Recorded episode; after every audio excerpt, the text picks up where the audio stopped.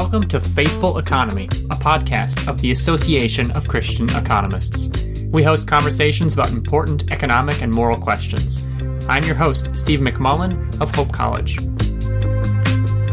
In January 2021, at the ASSA meetings, which is the big U.S. economics profession gathering, the Association of Christian Economists hosted two academic sessions. One of those was a panel of theologians and economists, all tasked with answering the following question what does a Christian vision for economic justice require of United States policy regarding taxation and government spending? The four panel participants were John Anderson from the University of Nebraska Lincoln, Daniel Finn from St. John's University, Enoch Hill from Wheaton College, and Christina McRorie from Creighton University. Over the course of four episodes, we're sharing each of the presentations from that panel discussion, followed by a longer interview conversation with each panelist in which we dig into the ideas from their remarks. If you prefer, you can also go and read printed versions of each of the panelists' contributions, which appear in the spring 2021 issue of Faith and Economics. Today, we lead off with John Anderson.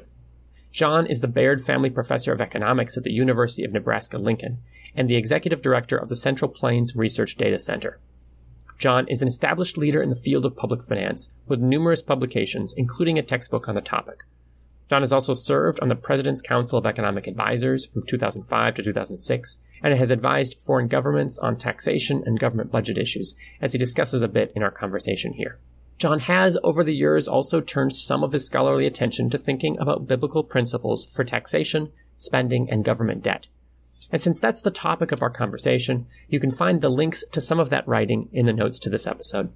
What I appreciate about John's contribution is that he has a flexible and pragmatic approach to these policy questions. He does not think that God ordains specific tax laws or rules for government debt. At the same time, he finds a lot of broad guidance in scripture for how we should think about these policies.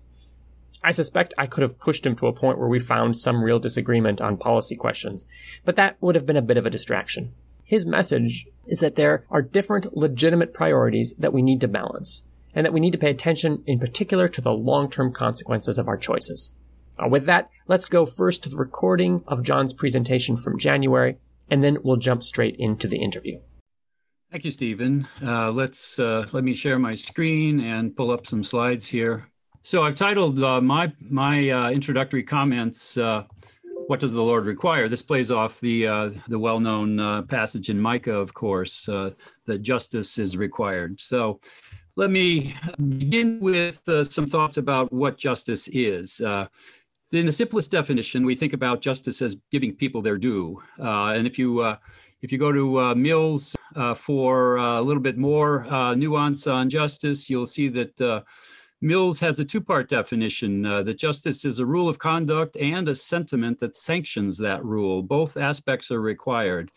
And he argues that our understanding of justice is both uh, subjective and uh, at times uh, ambiguous. And I think we're, we're well aware of that as we uh, hear calls for justice uh, from various quarters in our contemporary society. In contemporary usage, uh, however, we're often seeing that uh, the idea of justice is conflated with mercy, and I think we need to keep the two uh, distinct as we as we think about uh, what justice uh, uh, requires. Scripture presents God's justice as repayment to His creatures, rendering them due rewards according to their actions, both good and bad. So, a Christian view of social justice is also rooted in the biblical conception of what it means to be human. Uh, we are created in the image of God. The Imago Dei is an important uh, starting point. We are created with purpose, with dignity, and with identity. And that perspective uh, presumes that there's a transcendent moral order. So, a just society is one that supports godly living, or at least makes it easier for people uh, to be good. And social justice perspectives that identify particular groups of people as unrighteous, uh, I think pervert Christian principles. And you may you may think about uh, the one percent, the top one percent of the income distribution, and what is often said about uh, the, that group in particular. As Christians, I think we have an obligation to work for justice, and we have to do so within the context of uh, justice from God's perspective. Uh, we may do that by being co belligerents with other organizations uh, in the way that Francis Schaeffer advocated. Uh, Uh, but I think we do need to be careful about partnering with organizations uh, that are advocating the antithesis of biblical uh, viewpoints. So let me begin with uh, some thoughts about the biblical principles of taxation and see if some of these ideas, uh, which are based on scripture, uh, are relevant here. The, this comes out of some work I, I published back in 1999. Uh, these are principles that I've identified that I think are relevant. First of all, I think scripture teaches clearly that we need to render to Caesar what, uh, what we owe Caesar. Uh, I think that means we need to pay our taxes. Jesus himself uh, advocated that kind of obedience to uh, tax law. I think that's uh, the first principle. Uh, we need to pay our taxes. Secondly, I think uh, the scripture requires justice in the tax system. It should be fair in its treatment of taxpayers. certainly, in the administration of a tax system, fairness is required. I've got some experience in former Soviet and Balkan economies, socialist and even communist governments, where uh, the uh, the tax uh, taxes required of state-owned enterprises and individuals were essentially arbitrary and subject to negotiation with the uh, tax authorities, and that uh, violates those principles. I think, thirdly, compassion is required. This is clear from scripture, both in the Old Testament passages as well as elsewhere. And I think that means the ability to pay considerations should be included as we think about uh, taxes.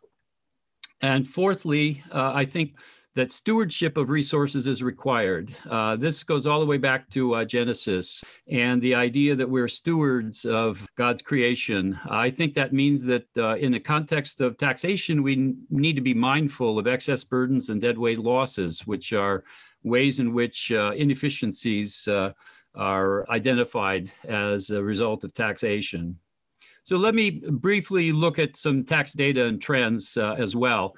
Uh, this figure uh, comes from a, a, recent paper by David Splinter that shows uh, trends in the progressive federal income tax uh, going back to 1979. So we're looking at a, a 40 year period here, and you'll see that uh, by the bottom quintile, middle quintile, and top quintile, the average federal tax rates uh, over time. For the bottom quintile, uh, the average uh, tax rate's been declining uh, about 7.6% over the entire period, as you see.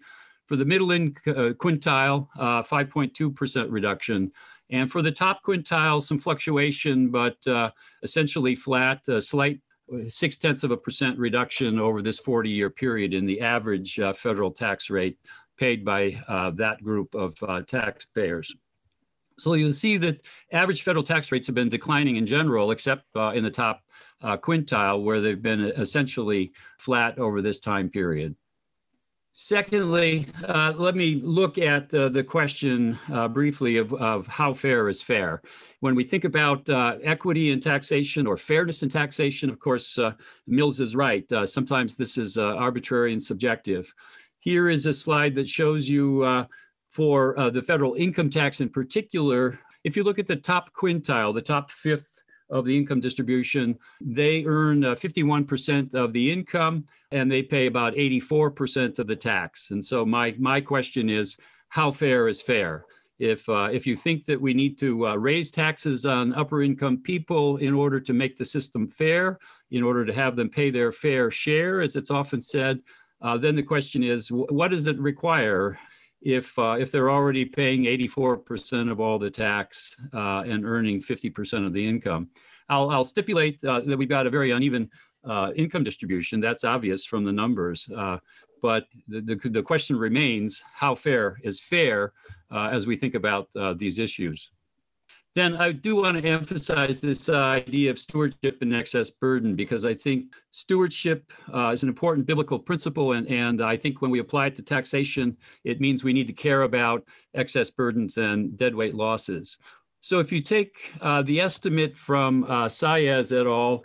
on the elasticity of taxable income and uh, you use the midpoint of their estimates, uh, you, can, you can calculate that the marginal excess burden of taxation if you increase taxes across the board, uh, across the uh, income distribution, the marginal excess burden is uh, 19 and a half cents per dollar of revenue raised.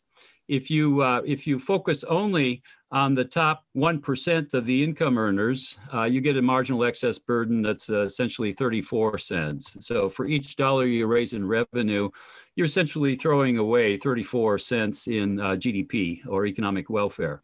So proposals to increase the tax rates at the top uh, come at a very substantial cost.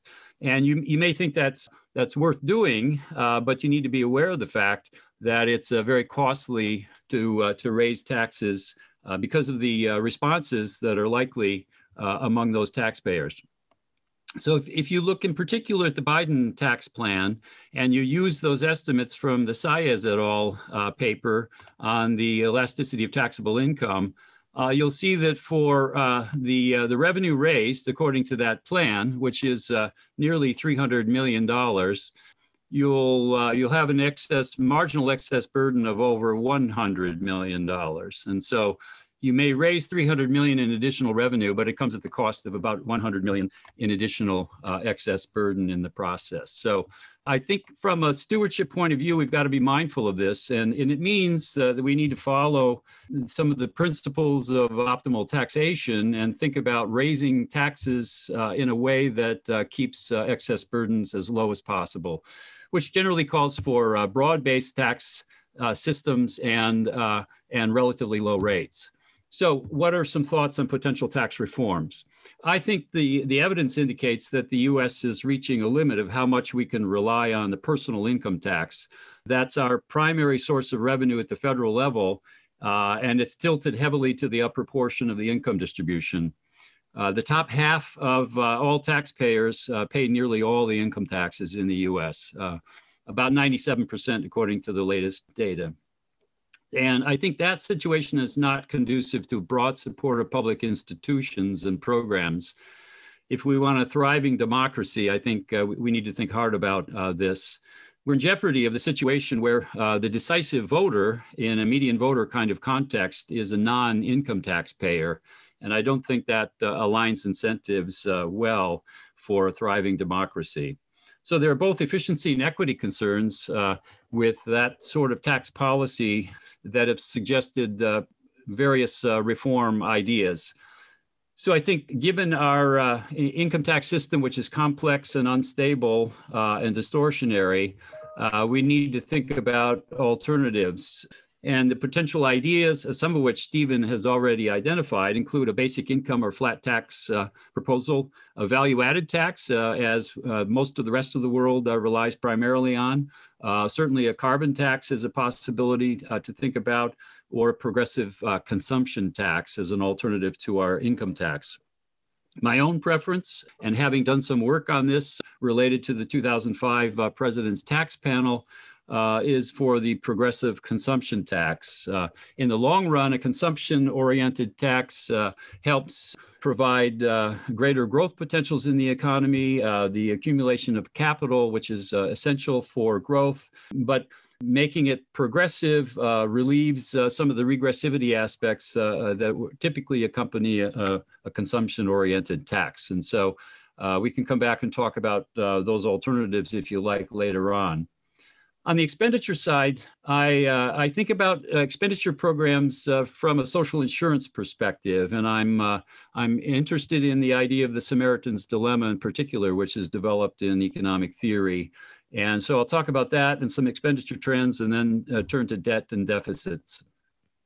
So the Samaritan's Dilemma is this fascinating development in economic theory, uh, which is consistent with uh, Christian perspectives, obviously. The idea was originally uh, suggested by Buchanan, and uh, the, the, formal modeling of this has been uh, developed by Coate. The idea is that the rich care about the welfare of the poor, and the poor face the potential loss of unanticipated medical expenses or crop losses or other kinds of disasters. And the government is assumed to represent the rich and makes transfers on their behalf. And as the government makes unconditional transfers to the poor, they have an incentive to underinsure. Uh, and the rich are not able to commit to not help the poor, even if the government makes uh, transfers that are desirable in an ex ante uh, perspective. Uh, this is the, the essence of, uh, of the Samaritan uh, aspect of it. So, failure to adequately insure on behalf of the poor anticipating private charity results in adverse efficiency outcomes. Since the rich choose how much protection against loss to provide to the poor, and the poor are not providing that uh, themselves, uh, not making those decisions themselves. So the conclusion is that uh, efficiency can be restored uh, by the government ensuring the, the, appropriate amount of insurance. Uh, so optimal transfers of in-kind transfers of insurance are the policy outcome here. Let me look very briefly at expenditure trends, and these may be familiar to uh, most of you, but uh, these are the latest uh, long-term forecasts by uh, the CBO. And you'll see going out to 2050 that they're projecting uh, outlays uh, rising and the gap between outlays and revenues growing over time, which means deficits will be rising for a number of years. in the middle panel of this uh, figure, you'll see the consequence of that, and you'll see that the net interest line uh, will be rising.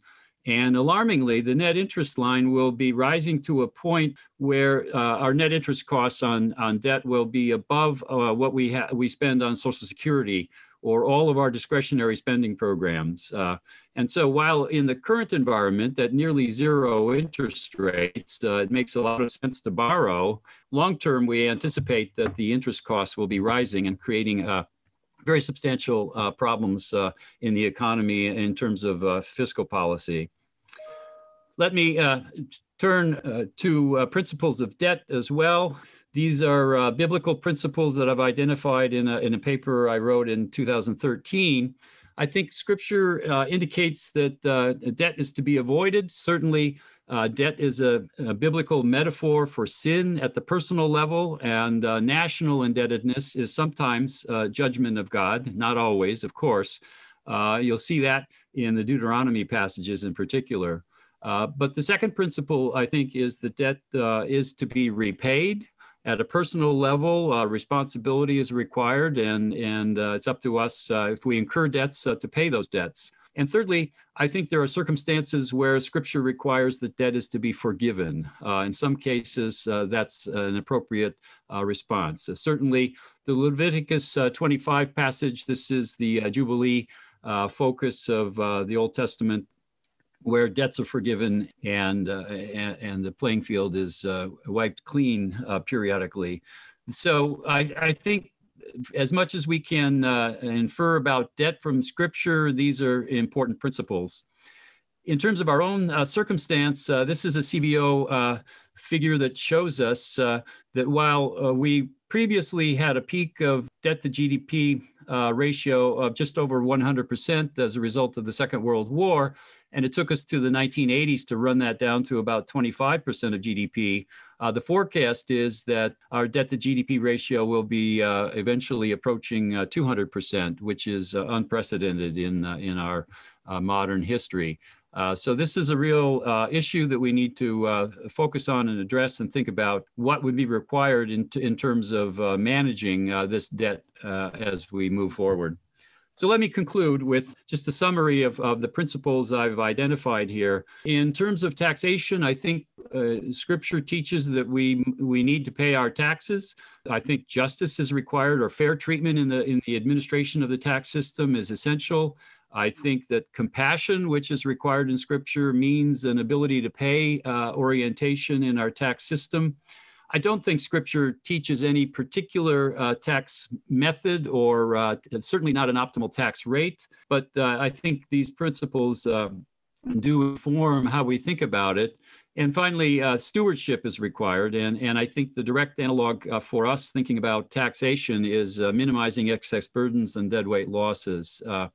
So we need to reform our tax system, and we and, and I would suggest the progressive consumption tax, uh, although alternatives could be considered as well. And then finally, justice in public finance, I think, has its requirements in terms of our debt. As we think about debt, uh, uh certainly at a personal level, uh, we need to be careful about uh, debt. Uh, we need to pay repay our debt, and uh, there are circumstances where debt should be forgiven. So our U.S. federal debt uh, is growing to historic levels, uh, and uh, long term, there will be uh, substantial costs related to that. Uh, and we will have to uh, think about hard decisions in, in our, federal budgets moving forward, including reform of entitlement programs and the tax system in order to, to manage that. So with that, let me conclude and stop my sharing of the screen here and, and turn it over to the next speaker. Thanks so much for having a conversation here today with me, John. It's uh, it was a real pleasure to have you and everyone else together for the symposium, uh, even if we had to do it online. And I think the collection of writing that we pulled together for this issue at the journal is going to be really interesting and helpful for folks. I'd like to dive uh, right in and, and ask you some questions that I think will push the ideas a little bit further because you raise a lot of interesting issues, but you're, you're able to only make suggestions and allude to a whole bunch of interesting questions and literature in your talk, which I appreciate. But it gives us a lot to dig into at this point. And so I think we'd like I'd like to talk a little bit about taxation in our conversation here today, a little bit about government debt, a little bit about social insurance, and then whatever else comes up that that you and I think is interesting as we go. Uh, but let's start with taxes because a lot of your your expertise and a lot of what you contribute here is has to do with taxation. And of course, taxation has both um, a moral and a pragmatic dimension. And you, you talk about both, which I appreciate. And, and I encourage people to go check out the long form of the essay in the journal and not just listen to the conversation we have here because you give a lot of great, great content. But one of the questions that you, one of the issues you raise though, is that in a tax system, we want, I think maybe for democratic or for moral purposes, uh, you want the burden of taxation to be shared. Uh, so, for example, you argue that there's a reasonable case to be made for progressive taxation based on the ability to pay, but also that, and, and I'll quote you here directly um, half of all taxpayers pay nearly all the income taxes in the United States, and that the situation is not conducive to a broad support of public institutions and programs as required in a thriving democracy. Indeed, we're in jeopardy of being in a situation where the decisive voter or the median voter is a non income taxpayer. In such a situation, the incentives for citizen voters are misaligned. So I, I'm sympathetic to this concern, and and I think it's a real one. Although I see the problem as having two culprits. Uh, the first is that the progressive tax structure, which you um, which you talk about, and the second is the fact that we like to administer financial benefits to people through the tax code, partly because it's really convenient for lawmakers. Um, but particularly, I'm thinking about programs like refundable child tax credits, which have recently become very popular, but also the income, the earned income tax credit, so, so I ask you now, if you were put in charge of tax policy, uh, how would you balance these things? How do you design a tax code that actually has broad participation? Well, yeah, these this is a this is a good and uh, critical question. So it's uh, it's very interesting to think about the the possibilities here. I do think it's it's not a healthy situation where approximately half of the uh, income distribution, the bottom half, effectively pays no income tax. Now, I, I readily recognize that there are other federal taxes paid by uh, the bottom half of the income distribution. They pay payroll taxes and federal excise taxes and so on. But in terms of our most important source of revenue at the federal government level, it's the personal income tax. And uh, I think when people essentially uh, have no skin in the game, uh, there are uh, perverse incentives uh, in terms of the, the public goods and services that are demanded as a result. And so the, the case I laid out where the median voter may be the decisive voter, of course, in, in simple voting theory, may be a non-income taxpayer is uh, is designed to uh, point out that you know that that's that's a problematic situation. And so yes, we need to have uh, shared support for federal government programs. And I, I, think part of the issue that you've pointed toward is is critical, and that's it's the role of tax expenditures, right? So we've got we've got a federal budget with uh, outlays and uh, appropriation bills that are passed by Congress to appropriate federal funds for uh, various purposes. But we also have uh, quite a few programs that are that are run basically through the back door of the tax system, and we call those tax expenditures. Uh, and so, whether it's for housing or healthcare or childcare or other programs, uh, we're running those programs not through uh, expenditure procedures with uh, Congress allocating funds. We're doing it indirectly through uh, the tax system. That may be for convenience, as you pointed out, although it puts the IRS in the role of, of doing more than simply collecting taxes. They've got to enforce and, uh, and manage uh, these tax expenditure programs. So uh, the federal government does publish in in the budget uh, documents. If you go uh, to an appendix, uh, you can find the federal tax expenditures there listed. But Congress doesn't typically take a unified look at both the expenditures and the tax expenditures to get to get the whole picture of what the federal government is spending and to think deliberatively about uh, whether it's appropriate to uh, to have some of those expenditures coming through the tax code rather than through appropriations. So I think this whole process of uh, tax expenditures in the tax code clouds some of the issues related to uh, federal uh, expenditure programs and uh, and the way in which uh, we provide federal public goods and services indirectly and uh, I think less transparently than would be healthy. I totally agree that that the the way this expenditures versus tax expenditures works, it does it does alter the political decision making at least somewhat. I don't see, for example, people writing about the long-term sustainability of the child tax credit, um, even though it's a it's a big expenditure. Um, and, and partly that's just because it isn't on the books in the same way. Although there, there may be also there's a sense that we could change it more readily than than perhaps something like Social Security. Yeah, you know, these are big questions. Let's you, you have a whole bunch of interesting content in in your essay about tax reform proposals. So let me give you a chance to to give us um, something of of the way you'd, you'd you change things if you had the power. So, for instance, you talk about value added taxes. You mentioned carbon taxes briefly, and, and other changes that we could make or that have been proposed. You note that we should probably try not to squeeze additional revenue out of the in, individual income tax, and you support a move in your essay toward um, some kind of progressive consumption tax. I think it's the way I read it. Could you briefly describe how a progressive consumption tax would work and what advantages this kind of approach would have? Yeah, sure. And this is this reflects uh, a lot of thinking done by uh, economists over the last 20 years or so, even longer. So, you know, the fundamental question is whether we want to tax income or tax consumption. And uh, this is a longstanding debate in, in the field of public finance. And you know we've been uh, relying on uh, the income tax as our primary source of revenue for the federal government. Unlike European countries with value-added taxes, for example, where uh, the VAT is the major source of revenue, and the, and the personal income tax is a relatively smaller uh, source of revenue and and uh, only applies to relatively high income people and, and so on. So it's a very different picture in those economies the VAT is sometimes criticized as being a money machine because it's such a broad-based tax uh, and it's able to generate vast amounts of revenue at uh, reasonably low rates. So, I mean, we've we've been reluctant to go in that direction in the United States for various reasons, including political reasons, and including the fact that we've got a patchwork system of uh, about 45 state sales taxes, and you'd have to think about coordinating all, all of these uh, different state sales taxes with uh, some kind of federal value added tax. So there, there are a lot of complications there if you think about going in that direction.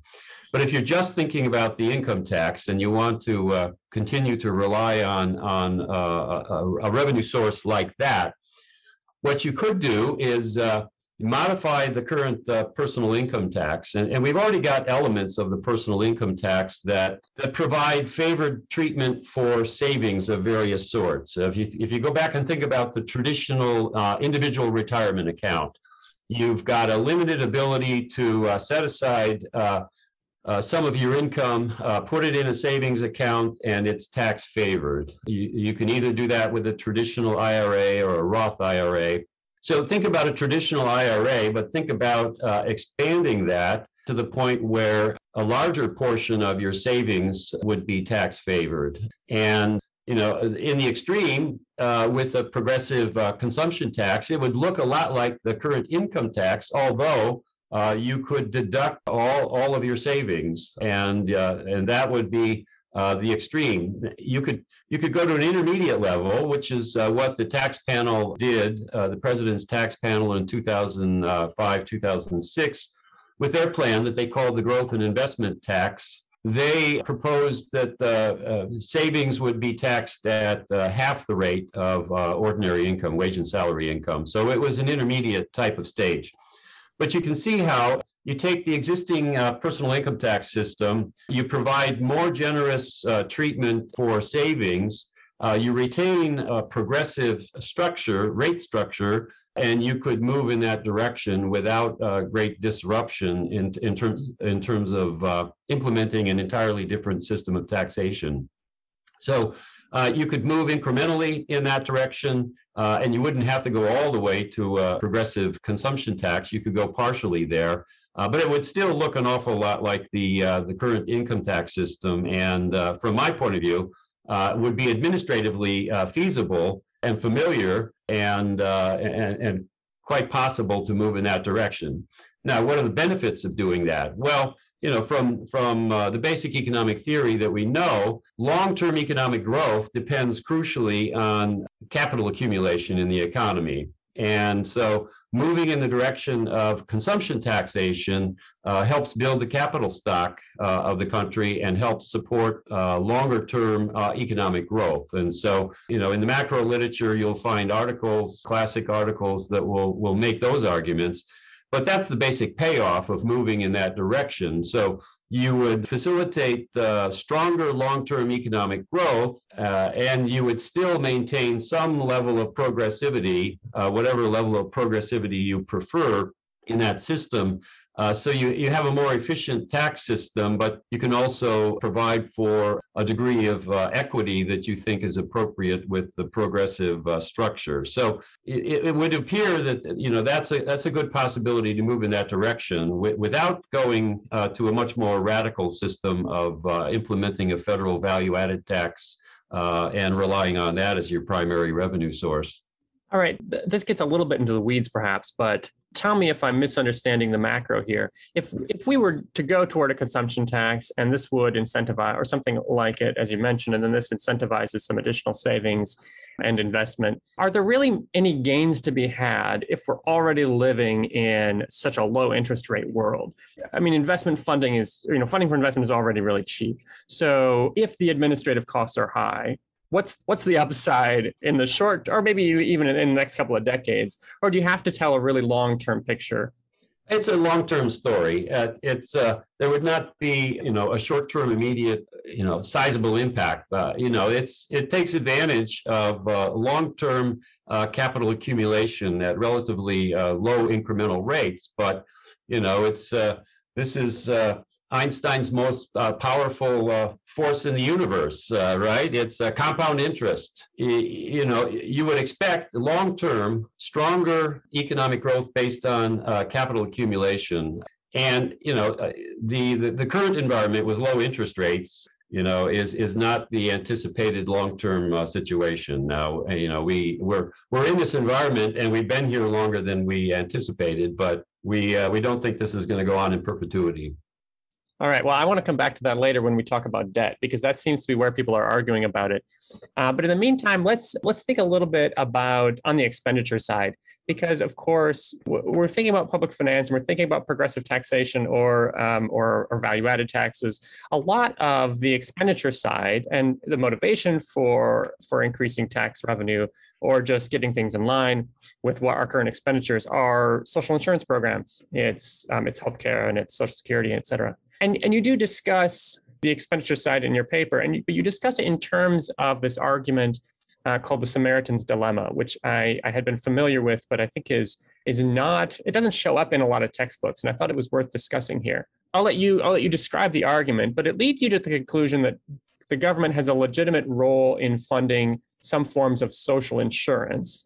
Uh, may, maybe that doesn't fit all of, of the welfare state, but at least some of it but you didn't expand much. So let me just ask you which government expenditure programs do you think are best justified by the Samaritan's Dilemma argument, and which ones are not? Yeah, that's that's an interesting way to think about policy implementation of uh, the basic theory of the Samaritan's Dilemma, where if the uh, uh, the basic idea is uh, the wealthy in a society are unable to pre-commit to not help those uh, who are befallen by some sort of disaster. And uh, that leads to a form of moral hazard. Uh, and there's an efficiency argument in the Samaritan's Dilemma that providing in kind uh, transfers of insurance can actually be efficiency enhancing here. So the uh, I think about this in the context of natural disasters, first of all. I think that's where uh, the Samaritan's Dilemma is most appropriate, uh, where you're you're less likely to get uh, moral hazard kind of implications out of this.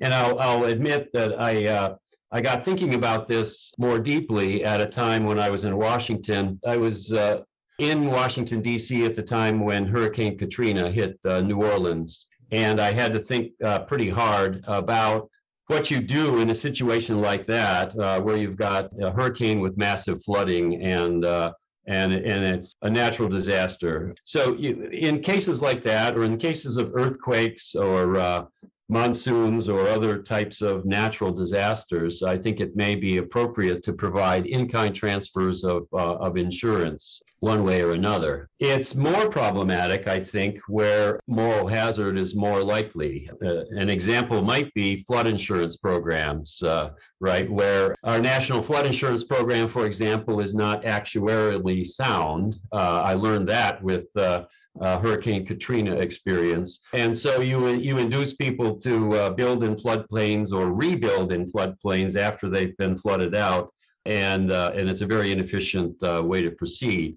So in the case of natural disasters, I think it makes a lot of sense. And uh, it would be the first realm of uh, expenditure programs I, I, would think about applying the implications of the Samaritan's Dilemma but to go, you know, much more broadly than that, you really got to be careful about uh, issues of moral hazard. We talk about moral hazard, of course, a lot when we're thinking about uh, programs like unemployment insurance.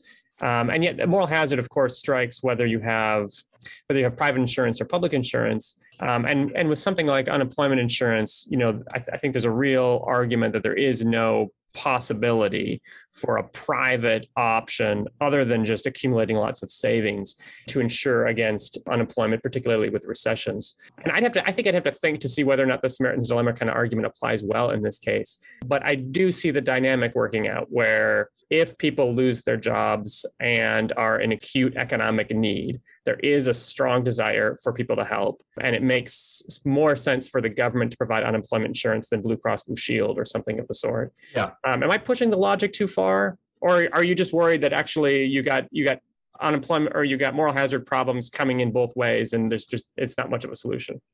Yeah, yeah. I, I think it's the latter. You know, I, I certainly you know, I, I, respect the impulse, right? Yeah. That the uh, the uh, the wealthy are unable to pre-commit to not helping in case of some sort of disaster. Uh, and that's, you know, that's an impulse, you know, I think that's uh, built into us by our creator. And I think that's, you know, deeply Christian point of view. And uh, and so while we call this the Samaritan's dilemma, I think it it, it accurately captures uh, that idea. So I, I, like it from uh, from that point of view. But I think it's got limited applicability in terms of replacing uh, you know vast uh, array of uh, federal government programs with uh, in-kind transfers of insurance. Yeah. So I think I think we got to be careful about thinking about you know the policy areas in which it it makes more sense and and it would be feasible. So the, I would start with nat- natural disasters uh, and, and, think from there uh, about application.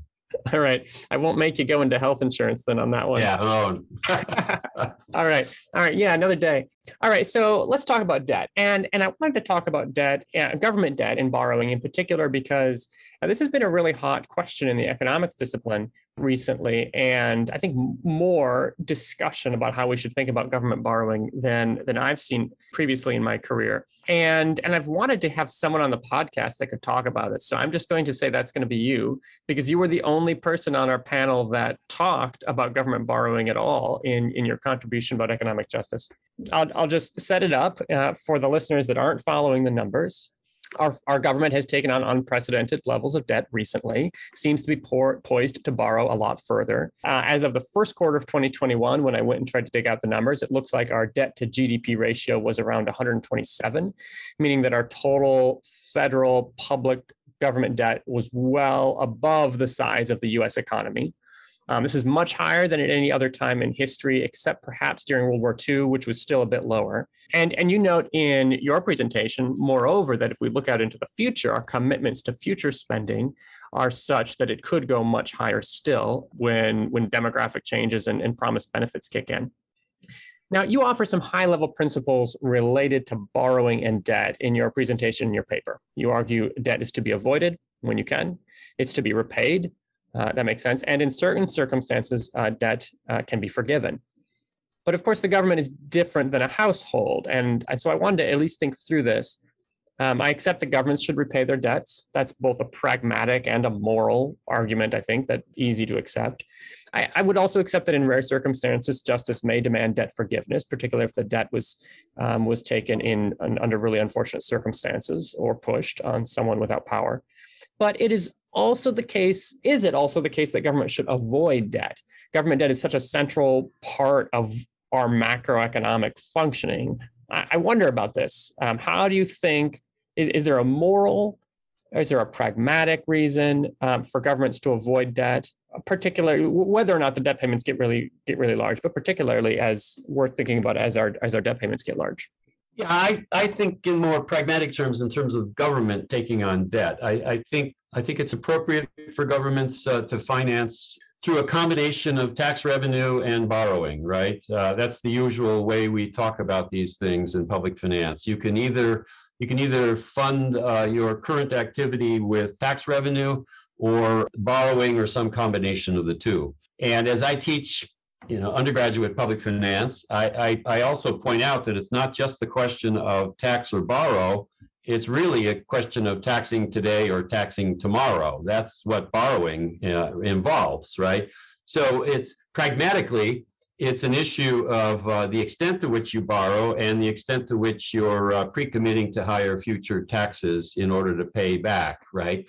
Uh, so if you think in, in terms of the uh, the future interest cost involved. And I included in my paper some projections by the Congressional Budget Office. I mean, the scary one is the CBO projection that at the end of their long-term horizon, they were projecting we may be spending more on uh, interest payments on our debt than we're current than we will be at that time spending on Social Security, which would be really unprecedented and uh, a massive amount. Now, built into those projections are assumptions about the trajectory of interest rates, uh, nominal interest rates. You know, we're we're uh, we're currently in this environment where you know nominal interest rates have been uh, very very low. We've we've been at ne- nearly zero, and in some periods in recent history we've had negative real rates. Uh, and uh, if you can borrow at zero interest, uh, by all means, it makes a lot of sense, right?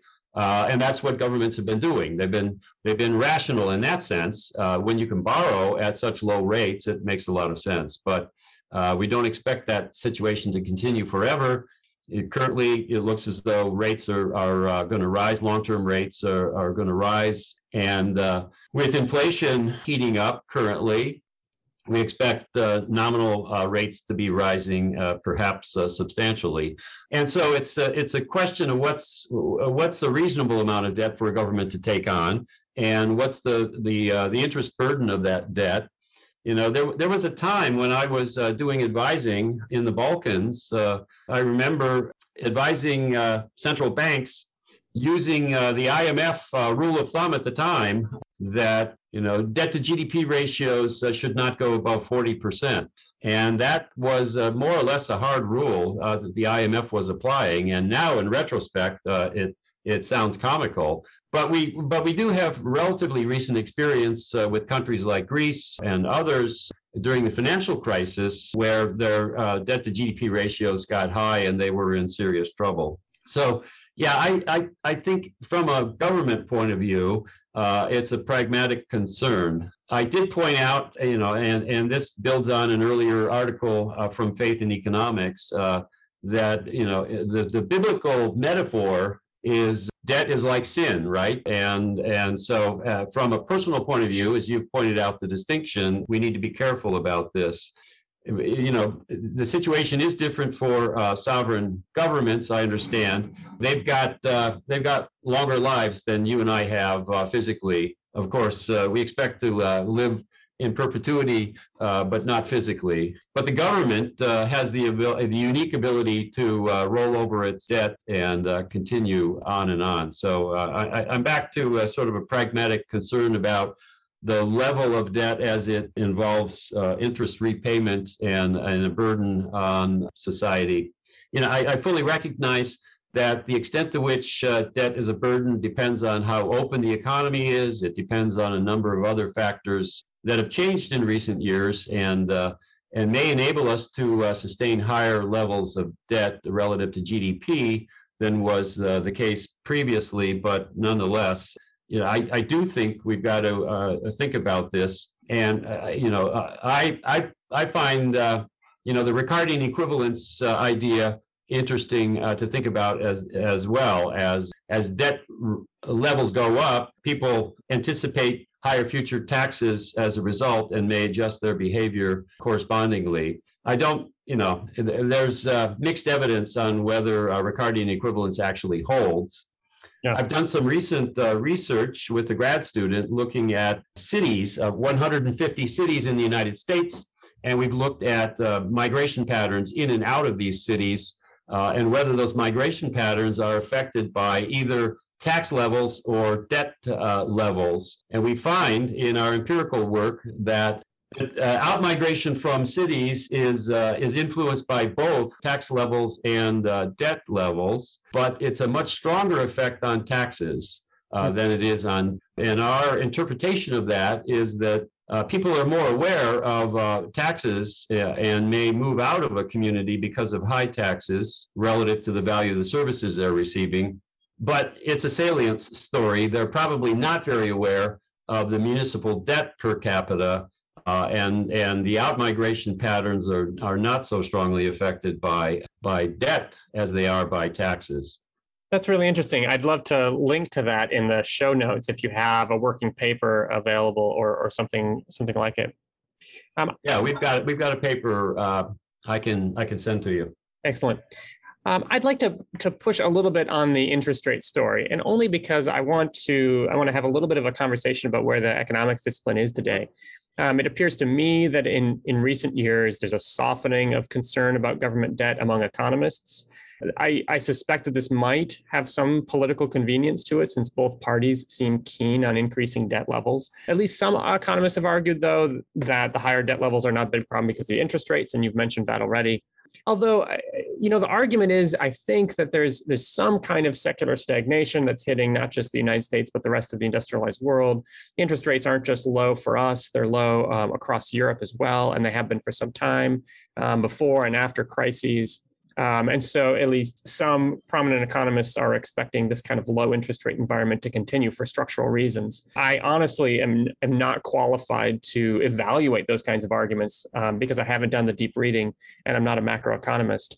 But those interest rates do play a really important role in how we evaluate a particular level of debt, right? A debt to GDP ratio of 40% is bad when you have high interest rates, but it's not nearly, you know, but 100% could be better if we had really low interest rates. Um, and and all of those questions about Ricardian equivalence probably imply some expectations about interest rates as well. So so I ask you, have, have your views remained more constant, or are you with the rest of the economics profession at least softening your worries about debt, um, or do you think we're going the wrong way?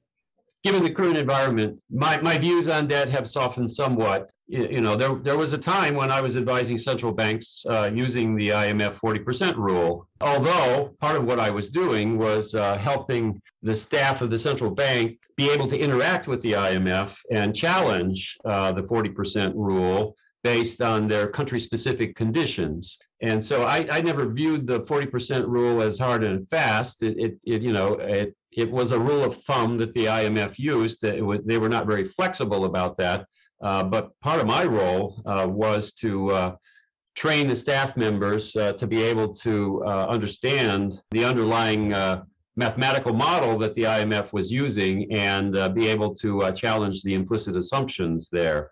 And so a simple rule like that is is almost never correct.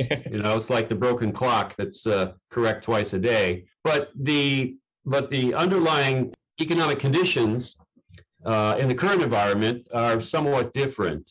Even, but even if you go back and think about the 100% debt to GDP ratio coming out of the Second World War, uh, interest rates, real rates were relatively low at that point as well. And it took us from uh, you know 1945 till uh, the mid 1970s or maybe 1980 to run that debt to GDP ratio down to uh, something like 25 or 30 percent. And the rise since then has been for fundamentally different reasons than than the run up uh, to fight the war. And so I think you do have to question, uh, you know, why it is we're adding to our debt. Uh, does this debt uh, fundamentally enhance our ability in the future uh, to produce more goods and services and have a higher level of GDP?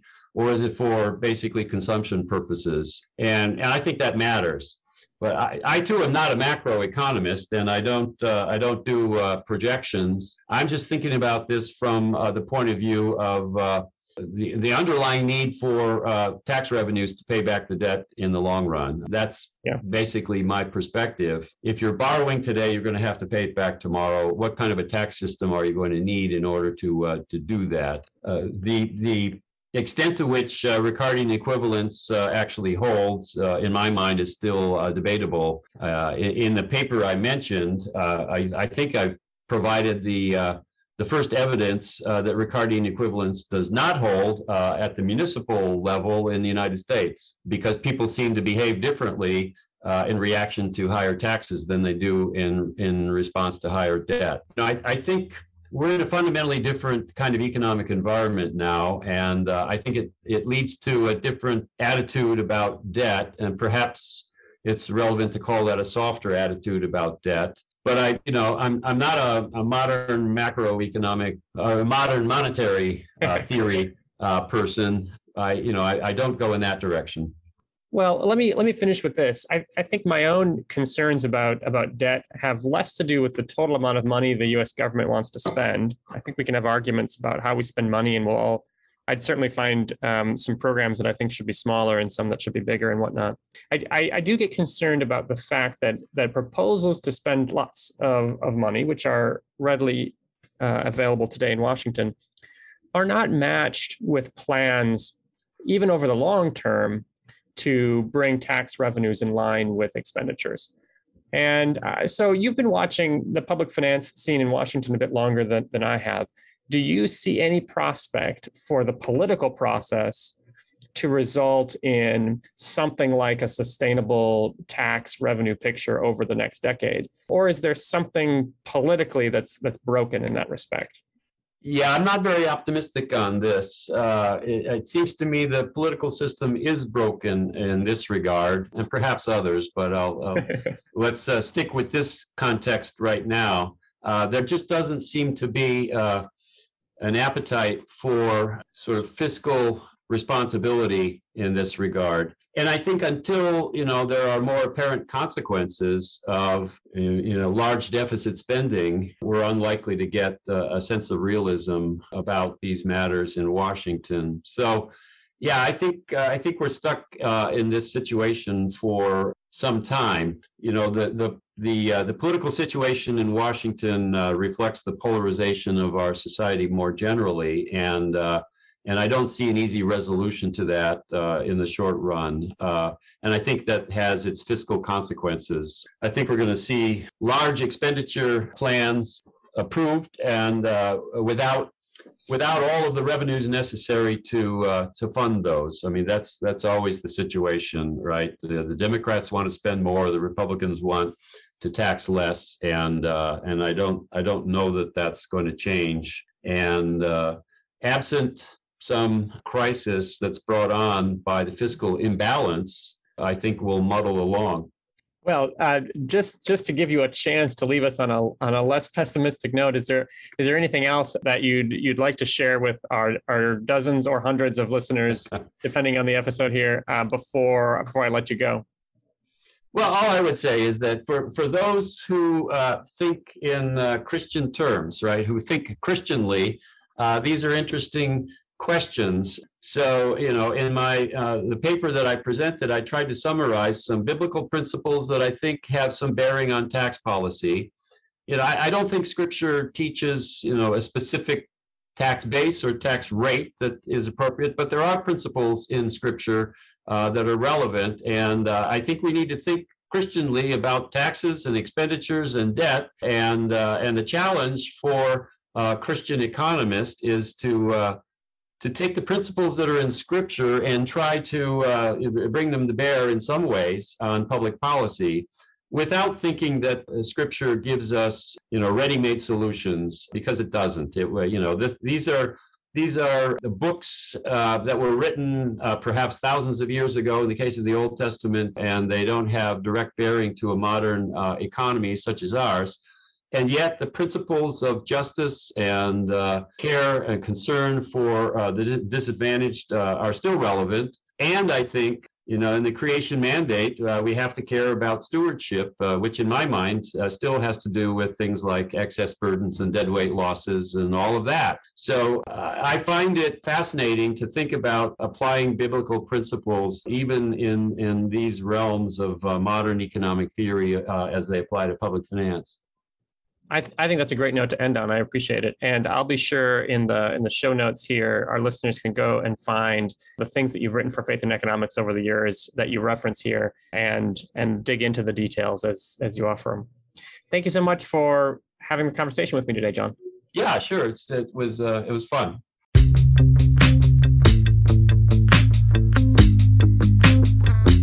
That is our show for today. Again, I am Stephen McMullen of Hope College and editor of the journal Faith and Economics. If you have any comments or questions, I would love to hear from you. You can always email me at podcast at christianeconomist.org. Remember to subscribe or follow us so you can see new episodes as we release them, and to rate us on Apple Podcasts so that other people can find this show. For those interested in supporting the show, we welcome monetary donations. Just go to anchor.fm slash faithful economy and click on the button that says Support. 100% of donations go toward the programming of the Association of Christian Economists. No one associated with ACE is paid a dime, and donations are all tax deductible. Faithful Economy is a program of the Association of Christian Economists and the journal Faith and Economics. You can find out more about the association and the journal at ChristianEconomists.org, and you can follow us on Facebook and LinkedIn.